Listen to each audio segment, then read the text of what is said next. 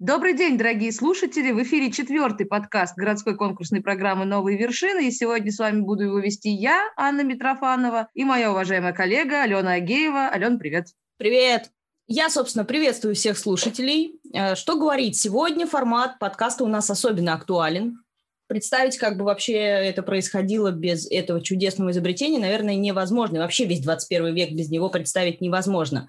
А говорить мы сегодня будем, как вы правильно поняли, о микрофоне. Ну да, и нужно сказать, что мы не какие-то звукозаписывающие маньяки и а, не отмечаем все дни рождения подряд. Просто в наших конкурсах, которых более 40, а, присутствуют люди творческих профессий, и которые напрямую зависят от этого микрофона. Певцы, артисты, музыканты совершенно точно в своей работе без микрофона ну никак не обойдутся. Поэтому, собственно, сегодня э, думаю, что для них будет очень актуальный выпуск. А, ну, давайте не будешь умолять заслуг всех остальных конкурсов, а у нас их 40 по шести направлениям, и каждый из них так или иначе использует микрофон. Это либо презентации, либо какие-то мероприятия, да, очные слушали, даже для спортивных соревнований, везде. Наезд принят. Я согласна, что да, везде используется микрофон. На самом деле, да, на самых разных мероприятиях, конференциях, спортивных мероприятиях. Собственно, в споре рождается истина, но надо сказать, что история микрофона начиналась не то чтобы со спора, а буквально с судебного разбирательства. Первый микрофон а, был запатентован 4 марта 1877 года. И этот день, собственно, и стал днем рождения звукозаписывающего устройства. И патент на микрофон получил американский изобретатель Эмиль Берлинер. Вот. И, собственно, там какая была история? Давай-ка, прежде чем мы к этой истории перейдем, я нотку занудства внесу. Я думаю, что я буду это делать на протяжении всего подкаста. Мы поговорим о том, что до того, как э, было запатентовано это чудесное изобретение, у нас еще в античном театре использовался так или иначе, ну, скажем так, первый э, прототип микрофона. Очень интересно это выглядело, представлять себе амфитеатр, да, и вот внутри этих амфитеатрах э, в стены были вмонтированы сосуды-резонаторы операторы. А в маске актеров, также вмонтированы, были рупоры. И вот, собственно, mm-hmm. они через эти рупоры что-то произносили, и этот звук отлетал, разносился по стенам. Я не знаю, вот, может быть, если кто-то путешествовал, когда-то заходил в эти амфитеатры, там можно сказать «эгегей», и оно такое «эгегей, эгегей, эгегей», разлетится. В общем, это система работы микрофона, и это было еще задолго до этого патента чудесного. Вы прослушали минутку занудства Агеевой, уважаемые слушатели.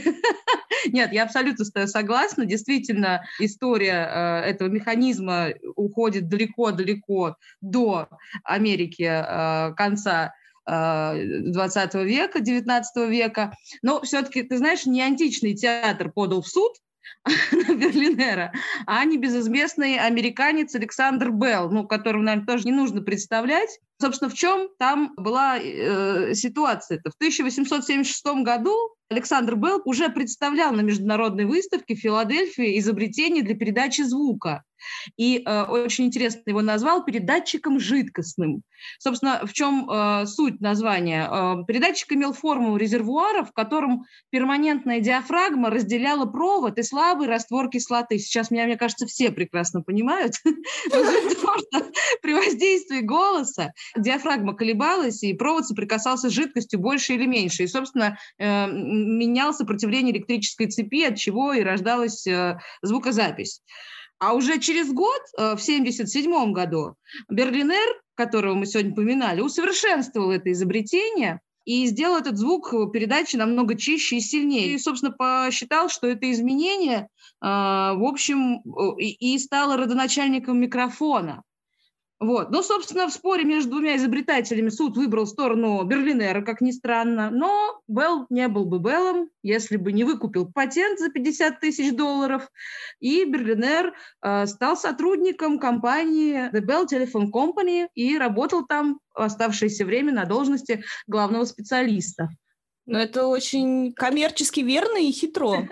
В принципе, хотя понятно, изобретение-то такое, которое должно было перевернуть весь мир. Я думаю, Белл умел предсказывать такие вещи. Кстати говоря, о мировой практике, не только американцы бились над задачей звукоусиления. Среди первооткрывателей микрофонных устройств также есть э, наш соотечественник Павел Голубицкий и наш сосед по географической карте поляк а, Генрих Махальский. Но в мае 1878 года самым известным стало изобретение, пожалуй, наверное, английского американского физика Дэвида Хьюза. Сейчас вот Аня описывала тоже своеобразный принцип работы, который поняли все, я уверена, наши слушатели. Я прочитала 15 раз, на 16 действительно понятно, друзья. То есть э, мы сейчас призываем вас 16 раз послушать наш подкаст для того, чтобы четко понять, в частности, такую вещь, что принцип работы этого микрофона был такой. Берем заостренный стержень из угля, который соприкасается с двумя угольными чашами и имеет точечное соединение с движущейся мембраной. Как оно?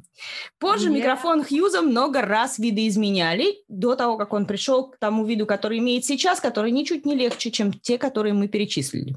Хотя микрофон, упомянутого уже много раз Берлинера, называют первым угольным микрофоном, сегодня этот тип микрофонов известен благодаря известному не меньше микрофона Томасу Эдисону, который предложил вариант устройства из герметичной капсулы с порошком угля между пластин из металла. Я это так говорю, чтобы вы четко на 16 раз переслушивая наш подкаст, точно уяснили, каким образом это работает.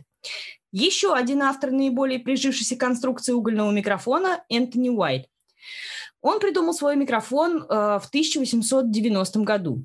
В России же производство микрофонов началось во времена второй пятилетки. Угольные микрофоны выпускали в советское время на Тульском заводе, внимание, Октава. Я думаю, что этот завод так или иначе знают все, потому что он производил очень много музыкальных инструментов, пластинок, граммофонов, в общем, все, что мы имеем, вот это наследие и богатство чудесное, о котором мы чуть больше расскажем в нашем подкасте дальше, это все заслуги завода «Октавы». И среди известных моделей чудесные названия, которые я просто обожаю, это вот из Советского Союза, сразу видно, откуда эти названия, ММ1 и МРУ. Ну да, мы действительно будем сегодня много говорить про завод «Октава», в разных смыслах употреблять его. А, но прежде давай до конца уже разберемся, что там происходило в мире с эволюцией этого устройства.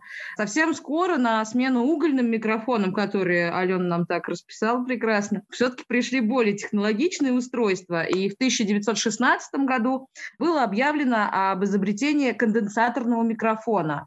Но э, время течет неумолимо, и уже в 1920 году ученый из Японии Йогути изобрел электронный микрофон, более привычный и понятный нам. История динамических микрофонов началась в 1924 уже году, благодаря немецким ученым Эрлаху и Шотке. Первоначально их изобретение вытеснило конденсаторные микрофоны, но в 1925 году советские конструкторы Ржевкин и Яковлев создали пьезоэлектрический микрофон. Первый в СССР динамический микрофон э, в 1936 году начал выпускать небезызвестная уже теперь нам «Октава». Ну, давайте здесь мы э, не пройдем мимо одного очень э, известного и важного факта. Продемонстрируем нашим слушателям пример того, как звучал голос у этого легендарного микрофона. Почему легендарный? Потому что фрагмент выступления диктора Всесоюзного радио Государственного комитета СССР по телевидению и радиовещанию народного артиста СССР Юрия Левитана.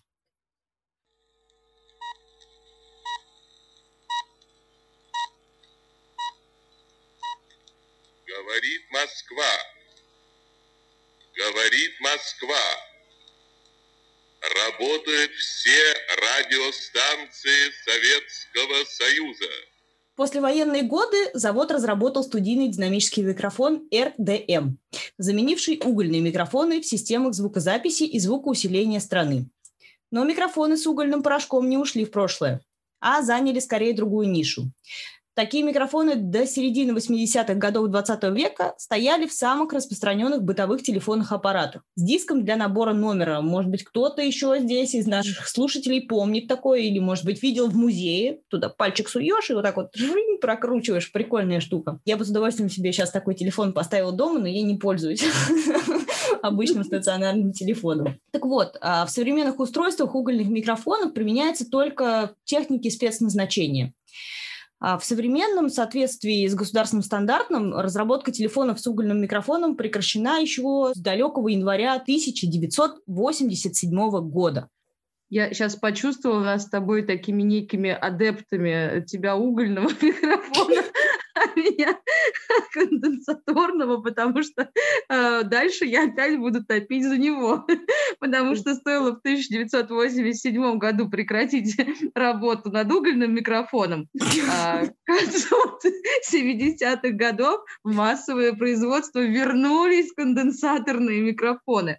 А, между прочим, на Тульском, небезызвестном уже нам электроакустическом заводе, их выпуск в какой-то период достиг аж миллиона штук в год, что по тем временам, в общем, конечно, мощность великая. И, собственно, впоследствии именно динамические конденсаторные микрофоны стали самыми распространенными и дошли до наших дней. Конденсаторные модели многие считают лучшими, они предназначены для передачи высоких частот, отличаются качественным звуком, но, как говорится, выбор той или иной модели во многом зависит от цели использования. А, я вот думаю, что нашим э, зрителям, слушателям будет интересна вот эта информация, потому что для живых выступлений чаще всего же используют динамические микрофоны, а вот в оборудованных звукозаписывающих студиях почти всегда конденсаторные. Ну, собственно, связано это с тем, что при живом исполнении необходимо яркое звучание, а все-таки при записи звук должен быть более четким, без посторонних шумов. Вот нам бы сейчас с тобой э, конденсаторные микрофоны, и подкаст бы еще лучше звучал, я думаю. Это безусловно, но тут э, видишь, твой выбор пал на конкретный там микрофон, да, но если мы возьмем вокальную какую-то историю и исполнительный, то тут самый главный будет, наверное, личное предпочтение человека, и особенности его голоса. Я приведу несколько примеров, почему микрофон считается вещью достаточно индивидуальной. К примеру, мы все знаем певицу Адель, да, и она отдает предпочтение именно динамическим микрофонам, причем только немецкого бренда Sennheiser.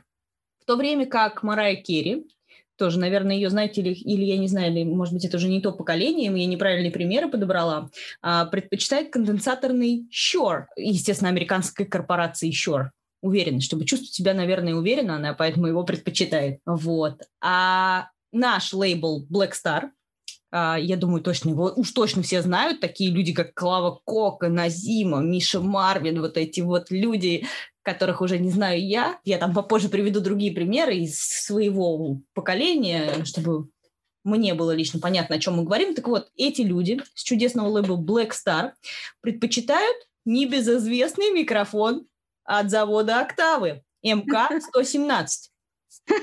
Слушай, нет, это все, конечно, классно, а, но мне кажется, Октаве есть чем гордиться, и тут дело, конечно, не в Клаве Коке, при всем моем уважении. Я думаю, сейчас будет всем интересно, это такая фановая часть, послушать фразу, а, которая, собственно, стала эпохальной для всего человечества. Я думаю, тут никто не будет спорить. И, что интересно, произнесена она была именно в микрофон октавы. Я даже не буду представлять говорящего. Мне кажется, это знают люди вне вообще возрастов, э, поэтому маэстро слушаем.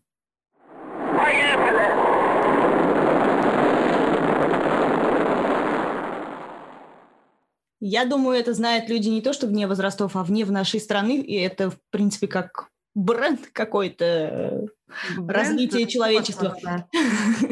Так, ну тут вообще без вопросов. Э, востребованы наши микрофоны повсюду, за рубежом. Вот сейчас более такие приближенные вещи ко мне. Это Sting, Iron Maiden, YouTube, Radiohead используют микрофонную технику и стулы. Пам-пам. Казалось бы, да? И делают это в профессиональной записи. Вот есть студия Electrical Audio. Она основана в 1997 году. Основана позже, чем я родилась. В Чикаго. И там записывали альбомы Нирваны, Джимми Пейджа, Пи Джей Харви, Роберта Планта. В общем, все те люди, которым забит мой плейлист. Я пока мы готовили этот подкаст, а, поняла, что я тоже адепт, видимо, октавы и микрофонов от октавы, потому что половина исполнителей, которые были перечислены, они используют именно этот микрофон, и именно их звучание удивительно мне нравится. Вот, по ходу надо мне обзавестись самой микрофоном октавы, не знаю зачем, для того, чтобы качественно писать наши ну, подкасты. 8 марта совсем скоро, поэтому поклонники, э, радиоведущие, ведущие подкаст Пагеевы могут э, написать нам на новые вершины. Мы расскажем, как ей подарить октаву.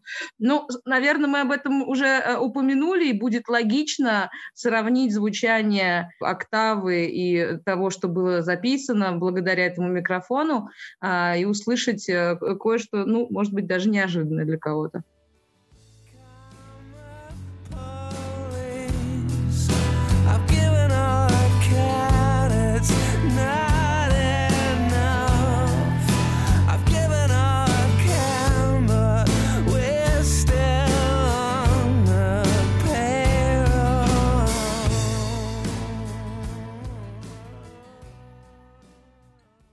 Вот опять кто-то включил мой плейлист.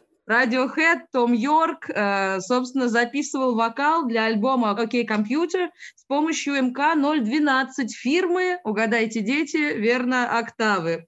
К слову, альбом попал на вершину британских чатов, что стало для группы немалым достижением. И уже многие годы э, будем думать, что именно благодаря октаве удерживает ее на вершине. Ну что ж, друзья, тут можно сказать, что мы искренне желаем всем нашим слушателям, кто работает с микрофоном, исключительно побед, самосовершенствования и личной своей модели в своем запасе, будь то октава, синхайзер или уверенность от Shure, а, выбрать свое дело и двигаться внутри него. Мы, э, безусловно, всех будем рады видеть, э, а особенно победителей новых вершин, в числе первых мест и лауреатов нашего конкурса и программы, а еще лучше в мировых чатах. Создавайте то, чем не стыдно будет гордиться не только вам, но и вашей стране. Саморазвивайтесь и только вперед, чего мы вам искренне желаем. С днем рождения, микрофон. Пока-пока.